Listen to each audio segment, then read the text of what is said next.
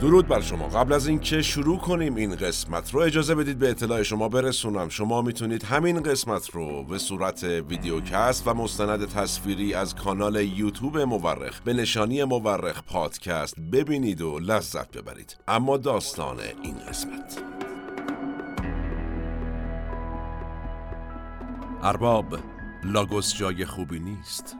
وقتی که ول سوینکا شاعر و نویسنده برنده جایزه نوبل قصد داشت در 1993 میلادی از طریق مرز زمینی به شهری برگرده که اونجا زاده شده بود تحصیل کرده بود مبارزه سیاسی کرده بود و در 1967 میلادی به زندان هم افتاده بود و برای دو سال در سلول انفرادی بود. این جمله رو از رانندگان محلی در مرز نیجریه میشنید. به روایت آقای سوینکا یکی از راننده ها جلو میاد دست و سر باند پیچی شدش رو نشون میده و میگه ارباب وله. در حالی که داشتم دند عقب می‌رفتم تا فرار کنم اونها شیشه من رو شکستند شیشه ماشین من رو. خدا من رو نجات داد. لاگوس گرفتار آشوب ارباب.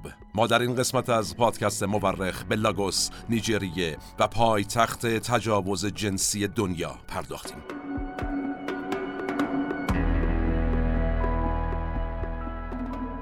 سلام من احمد آشمی هستم و این اپیزود 83 از پادکست مورخه که مهر ماه 1402 منتشر میشه. ما در این قسمت از مورخ رفتیم سراغ یکی از فاجعه بارترین وضعیت های انسانی در عصر حاضر سراغ کشور نیجریه و مهمترین شهر اون یعنی بندر لاگوس. منابع این قسمت از مورخ کتاب نظم و زوال سیاسی اثر فرانسیس فوکویاما و کتاب راه باریک آزادی اثر دارون عجم‌اوغلو و جیمز رابینسون. به اعتقاد اغلب مورخین تاریخ بیش از آن که علم باشه یک هنره هنر کنار هم گذاشتن شواهد. ما در پادکست مورخ هر بار یکی از پازل های تاریخ رو کنار هم می‌ذاریم. نظر فراموش نشه و نوش گوشاتون.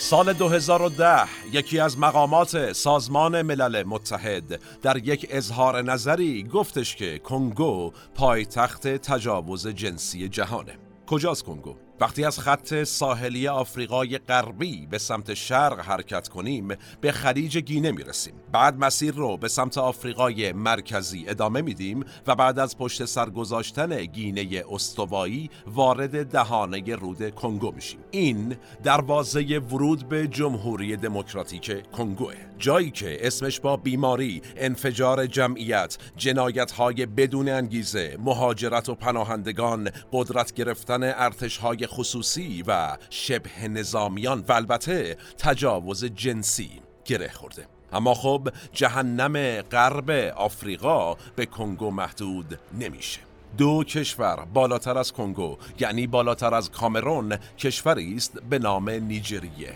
نیجریه شهری دارد به نام لاگوس شهری که به نظر می‌رسه صلاحیت بیشتری برای کسب لقب پایتخت تجاوز جنسی رو داره.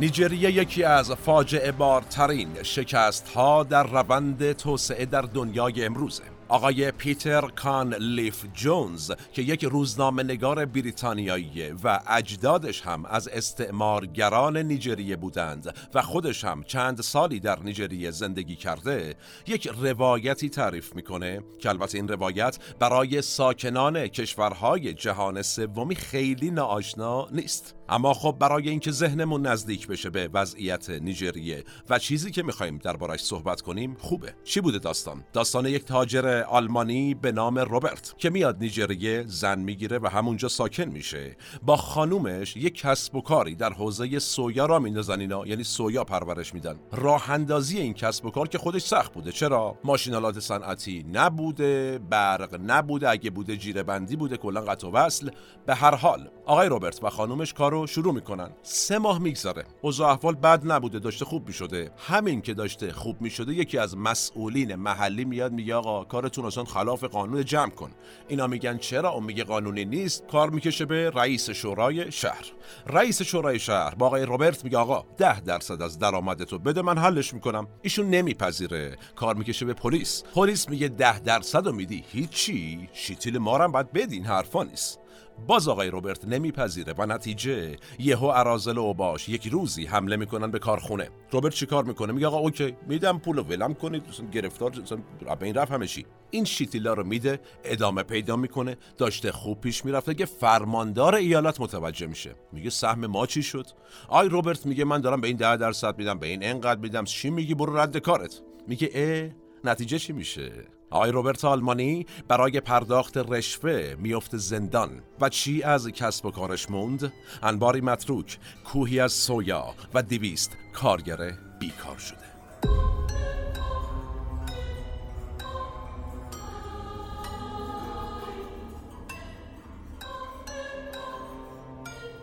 اما چه شد که وضعیت نیجریه اینطوری شد؟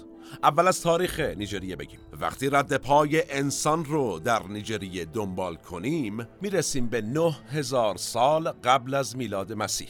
از اون موقع جامعه انسانی در این منطقه از کره خاکی زندگی می کردند.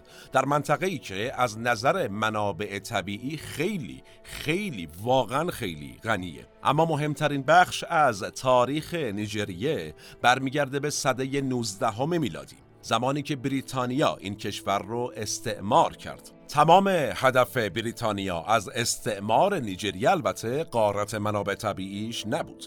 یک تجارت پرسود برده هم از این نقطه شروع شد. ما در پادکست مورخ در تاریخ بردهداری مفصل در این رابطه صحبت کردیم. اگر دوست داشتید ببینید و بشنوید. چطور بود حالا این تجارت در نیجریه؟ 20 میلیون برده از نیجریه توسط بریتانیا به اروپا منتقل شدند و سود کلونی برای صاحبان این تجارت به همراه آوردند. بنابراین اساسا نیجریه امروزی از اولش اینطوری یک بارچه نبوده. یه منطقه نیجریه شمالی داشتیم که مسلمون بودند و یک منطقه نیجریه جنوبی داشتیم که به دلیل استعمار بریتانیا مسیحی شده بودند. بریتانیا این دو منطقه را با هم ادغام کرد و تبدیلش کرد به یک کشور واحد به اسم نیجریه. کشوری که در شمال به مسجد میرن در جنوب به کلیسا و همه انگلیسی صحبت می‌کنن.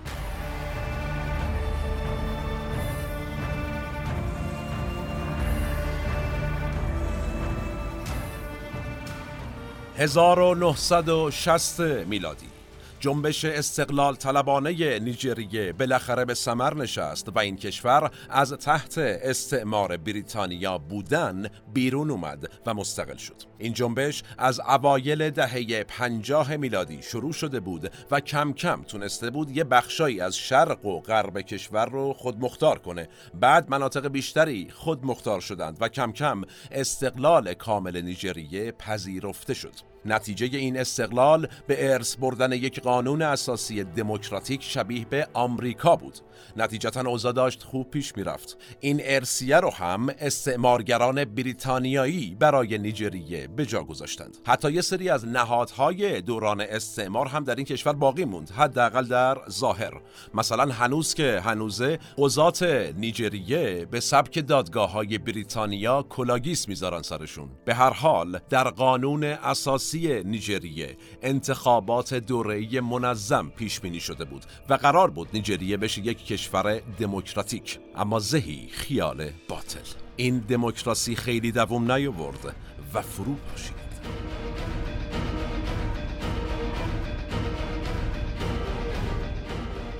1964 میلادی. انتخابات پارلمان نیجریه در حالی برگزار شد که بین شمال و جنوب کشور اختلافات شدیدی به وجود اومده بود. تا حدی که مثلا ایالت بزرگ لاگوس و مهم لاگوس کلا انتخابات رو تحریم کرد.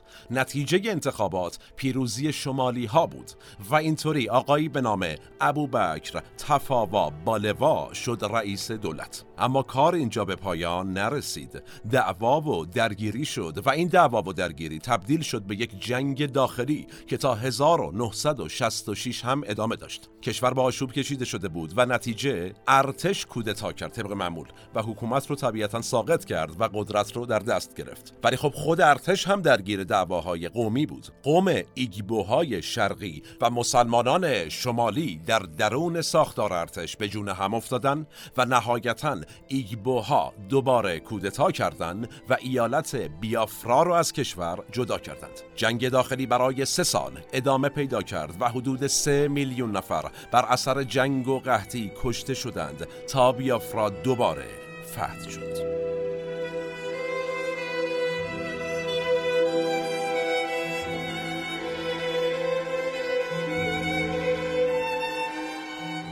همه این درگیری ها و دعواها در شرایطی رخ داد که منابع نفتی سرشاری در کشور نیجریه کشف شد. در تمام سالهای اوجگیری صادرات نفت در نیجریه قدرت در دست کی بود؟ در دست ارتش. تا سرانجام در 1979 میلادی یعنی سالی که در ایران انقلاب رخ داد نیروهای دموکراسی خواه نیجریه تونستن دوباره قدرت رو از ارتش پس بگیرن. البته نه کامل. یعنی تا اینکه بتونن کلا دست ارتش رو از قدرت کوتاه کنن و یه انتخابات آزاد برگزار کنن شد 1999 میلادی. 20 سال طول کشید. اینجا نیجریه یک انتخابات آزاد داشت و آقای اوباسانجو هم شد رئیس جمهور. ولی شاید بشه گفت این آخرین انتخابات بی مناقشه نیجریه بود. از اون به بعد هر بار در موعد انتخابات کلی از اهالی نیجریه باید قربانی بشن و دعوا و درگیری سیاسی باید به اوج برسه تا یک سری از سیاسیون تشریف ببرند در رأس قدرت.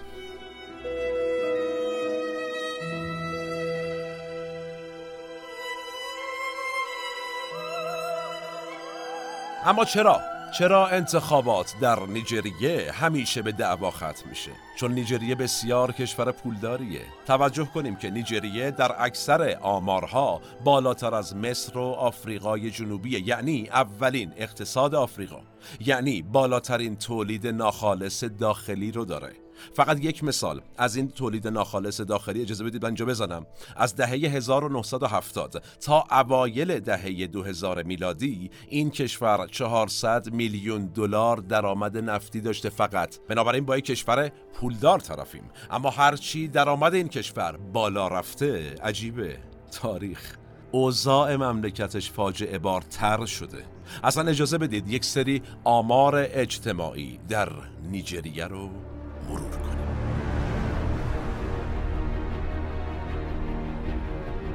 نیجریه پر جمعیت ترین کشور کل آفریقاست و شهر لاگوس پر جمعیت ترین شهر این کشوره بزرگترین اقتصاد آفریقا رو داره اما میزان بیکاریش بالای 33 درصده.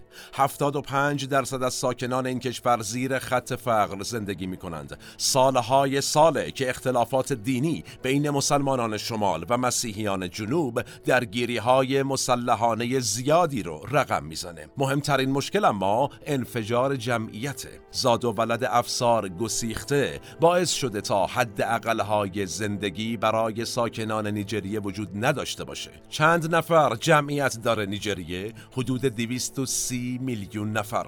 یعنی تقریبا دو هشت همه برابر ایران ما. در حالی که مساحتش نصف ماست. 60 درصد این جمعیت سواد خوندن و نوشتن ندارند. اوضاع بهداشت فاجعه است. نزدیک به 6 درصد از مردم نیجریه ایدز دارند. تب زرد و مالاریا و مننژیت و اینها بیداد می‌کنه. مثلا اگر شما بخواید برید نیجریه به عنوان توریست باید از یک ماه قبل واکسن هپاتیت آ و ب تیفوس مالاریا مننژیت هاری تب زرد کلا همه چی رو باید بزنید.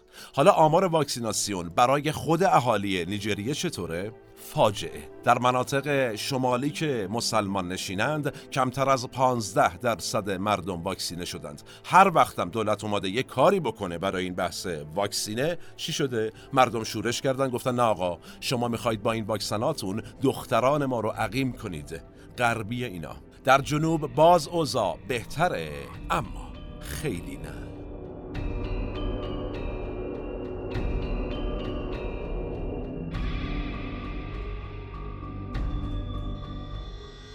گفتیم نیجریه به نوعی پایتخت تجاوز جنسی دنیاست چرا؟ یه سری به آمار در این حوزه هم بزنیم. در نیجریه حدود 43 و نیم درصد دختران زیر سن قانونی ازدواج می‌کنن. یعنی کودک همسرن عملا. یک سوم دختران نیجریه‌ای تا سن 15 سالگی دچار تجاوز جنسی شدن. این رو در نظر داشته باشیم که طبق مطالعات روانشناسی از هر ده مورد یک مورد اعلام می‌کنند که بهشون تجاوز شده. 18 و 14 درصد دختران نیجریه گرفتار ختنه هستند. سازمان ملل در سال 2020 اعلام کرد که در اون سال 11200 مورد تجاوز جنسی در نیجریه اتفاق افتاده که برخی کودکان مورد تجاوز قرار گرفته کشته شدند. اوضاع کودکان خیلی بده. در نیجریه یه آمار به ما میگه که قاره آفریقا با 34 و 4 دهم درصد بیشترین میزان سوء استفاده جنسی از دختران رو داره. این وسط اما آمار نیجریه از همه بالاتره. 60 درصد از کودکانی که از آفریقا به اروپا قاچاق میشن از نیجریه میان.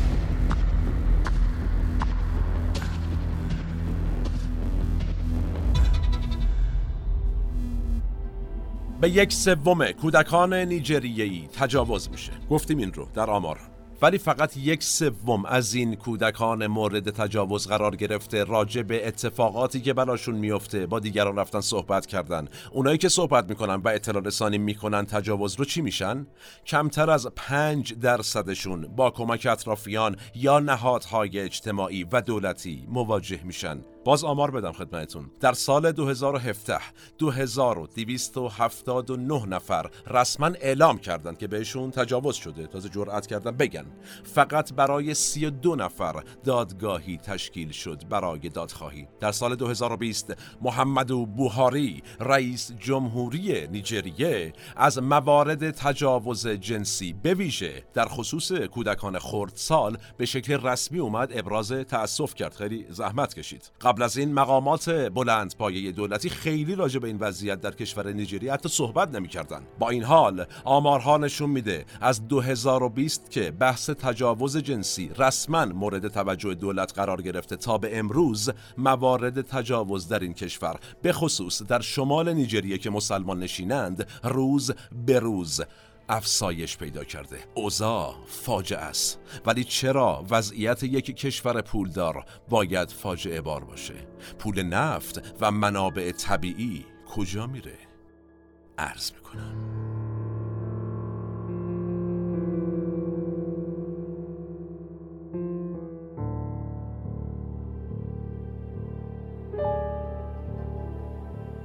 فساد. این بزرگترین شاخصه حکومت نیجریه است. ما یه قشر سیاسی بسیار بسیار پولدار داریم در نیجریه که عمومشون در یک منطقه در لاگوس به اسم شهرک موز زندگی می کنند و کاملا هم این منطقه ایزوله است از بقیه کشور کلا.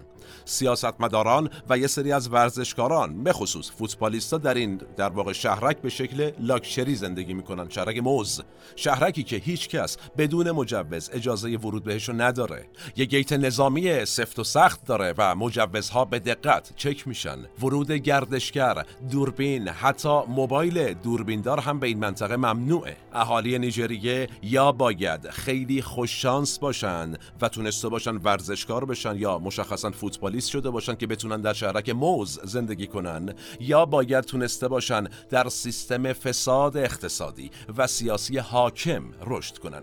در غیر این صورت فقر در انتظارشونه. در واقع نیجریه تقریبا طبقه متوسطی نداره. یک نیجریه ای یا بسیار ثروتمنده یا بسیار فقیر.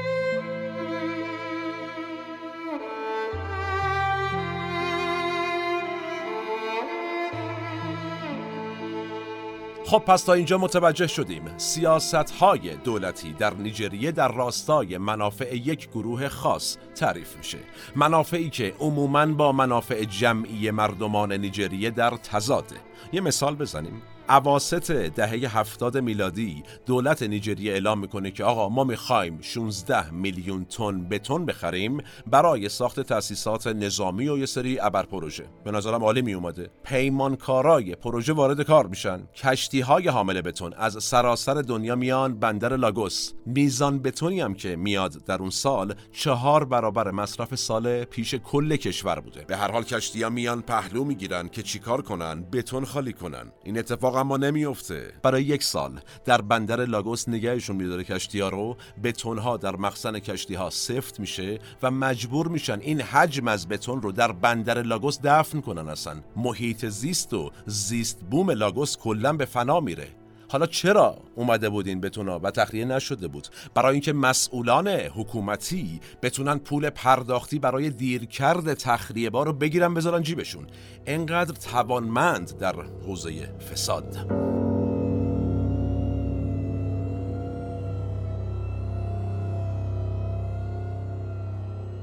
مسئولین دولتی و وابستگانشون واقعا از طریق فساد مال و منال خوبی جمع کردن. مثلا پولدارترین سیاه پوست جهان آقایی است به نام آلیکو دانگود یکی از فاسدترین اقتصاد دانان و سیاسیون شمال نیجریه. در سال 2014 میزان سرمایه ایشون 25 میلیارد دلار برآورد شده 2014 اما این فقط مسئولان حکومتی نیستند که فاسدن. فساد از بالاترین سطح شروع شده و به سطح جامعه هم طبیعتا رسیده. اجازه بدین یه مثال کوچیک بزنم. شما اگر در نیجریه هستید و صاحب خونه اید یعنی خونه به نامتون سند اگر بخواید برید مسافرت و خونه خالی باشه حتما باید پاشید برید بیرون. دیوارا رو رنگ کنید یه سری علامت خاص روی دیوار بکشید که آقا من نمی‌خوام بفروشم اینجا رو خدا شاهده. چرا؟ چون ممکنه برید برگردید ببینید جا تر نیست یکی سند زده به نام خودش فروخته و تصاحب کرده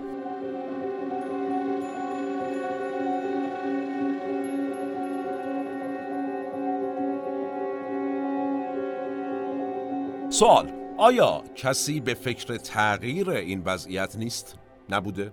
مشخصا یک نفر بود که می‌خواست این وضعیت رو تغییر بده. کی بودیشون؟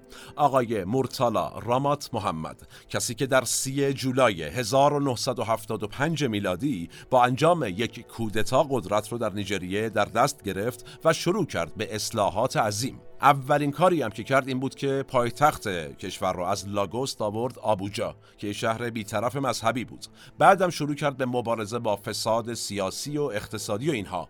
ظرف مدت خیلی کوتاهی هم شد قهرمان ملی مردمان نیجریه. عمر فساد ستیزی این قهرمان اما مثل عمر خودش کوتاه بود. گلچین روزگار مرتالا محمد در 13 فوریه 1976 میلادی هشت ماه بعد از به قدرت رسیدنش وقتی سوار بر ماشین در حال حرکت به سمت محل کارش بود ترور شد و در 37 سالگی درگذشت.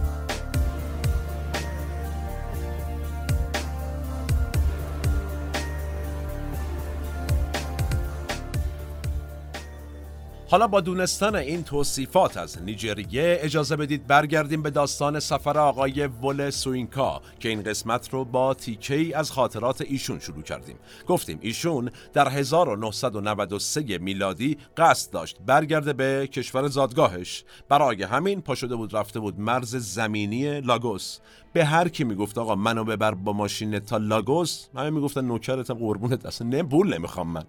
انقدر اصرار می‌کنه تا در نهایت یکی پیدا میشه که این آقای سوینکا رو ببره لاگوس. این نویسنده برنده نوبل ادبیات وقتی به این جای سفرنامش می‌رسه که یکی قبول می‌کنه بالاخره که ببرتش دفترشو باز می‌کنه می‌نویسه و بدین ترتیب کابوسوارترین سفر زندگیم آغاز شد.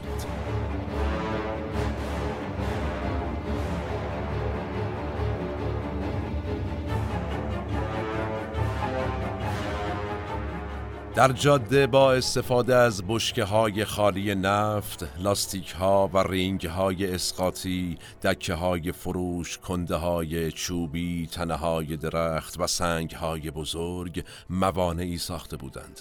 این اولین تصویری که آقای سوینکا از جاده منتهی به لاگوس می‌بینه. سوینکا می نویسه گردن کلفت ها سرخود در محلات حکمرانی می کردند چه ایست بازرسی هایی که این گردن کلفت ها می ذاشتن و چه ایست بازرسی هایی که رسمی بود از ماشین ها حق عبور می گرفتند بعضی وقتا این حق عبور پول نبوده. جالبه مثلا چهار لیتر بنزین از باک می کشیدن بعد اجازه عبور می‌دادن به ماشین. بره سمت لاگوس.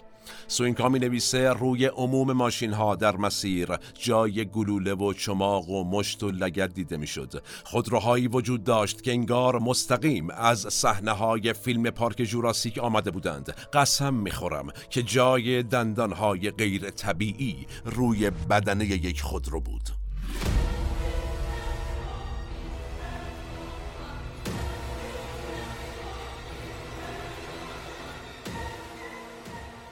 آقای سوینکا میگه از مرز تا شهر لاگوس دو ساعت بیشتر راه نیست. ولی از وقتی سفر ما شروع شد پنج ساعت گذشته بود و ما فقط پنجاه کیلومتر طی کرده بودیم. هرچی به لاگوس نزدیکتر می شدیم تعداد ایست ها و موانع تعداد ماشین های درب و داغون و تعداد جسدهای اطراف جاده بیشتر می شد سوینکا میگه دیدن جسد در لاگوس چیز غیر طبیعی نیست روزمره است و اینجا یک خاطره تعریف می‌کنه. میگه یادم یک بار یکی از افسران ارشد ناپدید شد. پلیس آبهای زیر یک پل رو گشت. ببینه جسد افسر اونجا هست یا نه. 23 جسد پیدا شد و هیچ کدوم مال آقای افسر نبود. نتیجتا پلیس گفت آقا بی خیال. دست از جستجو کشید. سوینکا ادامه میده. شهر جنایت زده است. فرودگاه بین المللی لاگوس از کار افتاده و همه کشورها پروازها را ممنوع کردند. یکی از کاسبی های اشرار محلی که به خودشان می‌گویند بچه محل شکار تجاری است که به این منطقه آمدند. اگر دست بچه محل ها به این تجاری که آقای سوینکا میگه می‌رسیده اول حسابی تیغشون می‌زدند بعد ازشون اخاذی می‌کردند و در نهایت میکشتنشون. و این به گفته آقای سوینکا اتفاق بسیار طبیعی بوده در لاگوس. آقای سوینکا البته میگه مشکل اصلی مردم لاگوس بچه محل ها نیستند. حتی اینکه برق و آب آشامیدنی دولتی وجود نداره و برای روشنایی باید از جنراتور یا شم استفاده کرد هم خیلی. خیلی سخت نیست. مشکل اصلی زباله ها و موش ها هستند.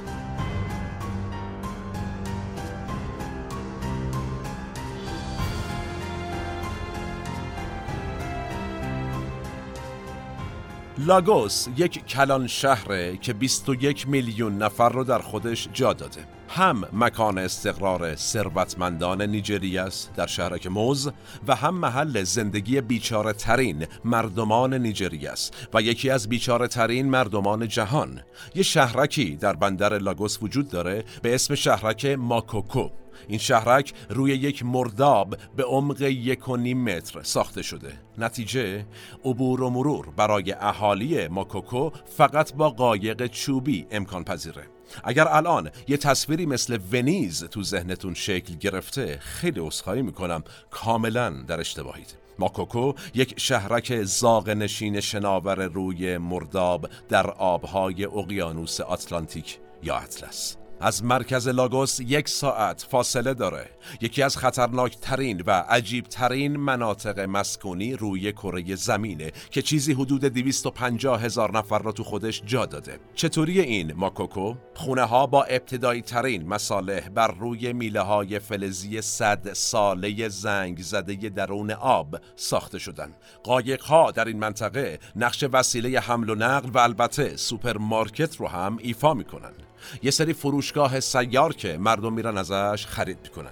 این ماکوکو البته مثل خیلی از جاهای دیگه نیجریه توسط دولت اداره نمیشه بلکه هر قسمتش توسط یکی از گروه های بچه محل اداره میشه.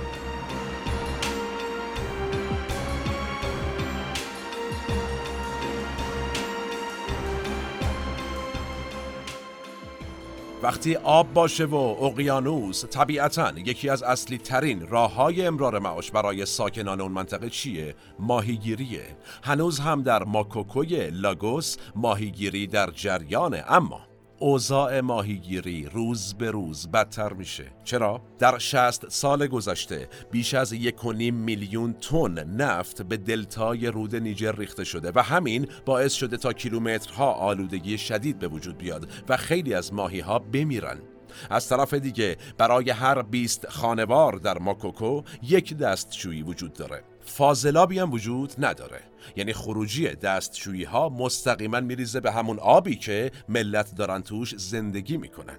پسماند زباله های اهالی هم مثل فاضلابشون وارد همون آب میشه. در واقع اهالی ماکوکو از همون آب می‌خورند ازش ماهی می‌گیرند و خودشون رو در همان آب میشورند و تفریح هم می‌کنند. بنابراین صدها هزار انسان در این کره خاکی در این سال وسط یک فاضلاب بزرگ زندگی می کنند که بوی تعفنش از کیلومترها دورتر به مشام می‌رسه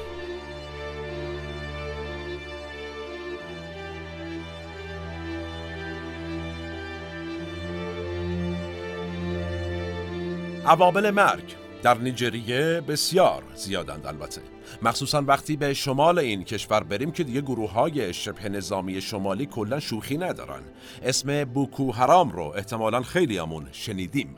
گروهی که با گروه های تند رو مرتبطه و ایدئولوژیش از اسمش معلومه قطعا تحصیل غربی حرام است. بوکو حرام گروهی که خواهان بازگشت حکومت به قوانین شرعی اسلامه اونم نه هر اسلامی شرعی که مد نظر خودشونه.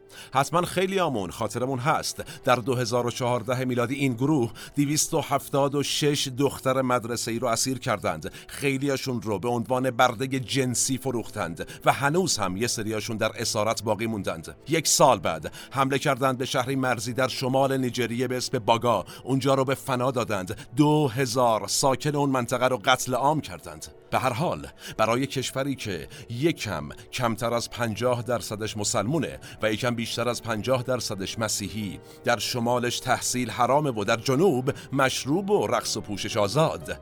چی بهتر از این؟ قابل تصوره.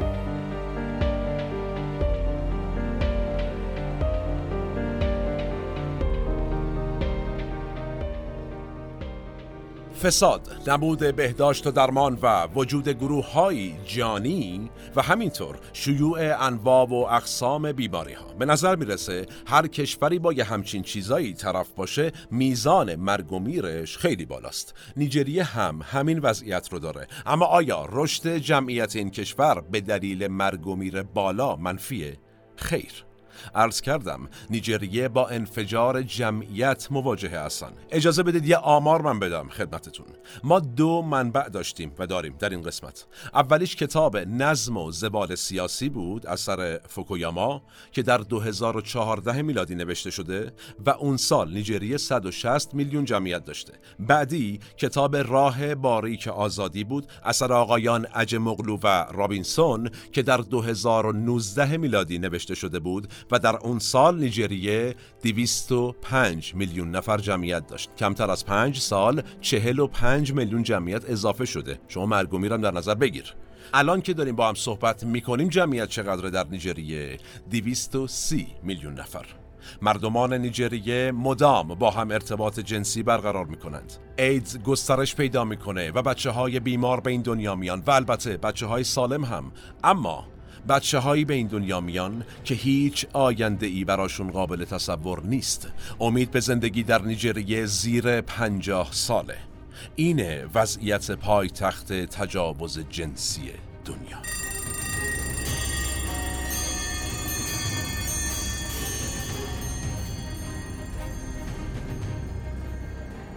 در شروع این قسمت از مورخ و قبل از اینکه بریم سراغ نیجریه یه اشاره به کنگو کردیم.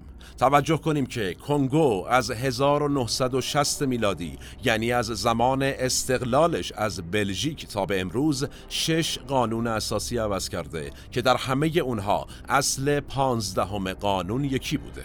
اصلی که میگه مقامات دولتی مسئول از بین بردن خشونت جنسی هستند. اصل پانزده ما برای مردم کنگو به یک شوخی بدل شده. اونها وقتی می‌خوان به هم بگن باید خودت گیلیمتر رو از آب بکشی بیرون میگن اصل پانزده. تاریخ به ما درس میده.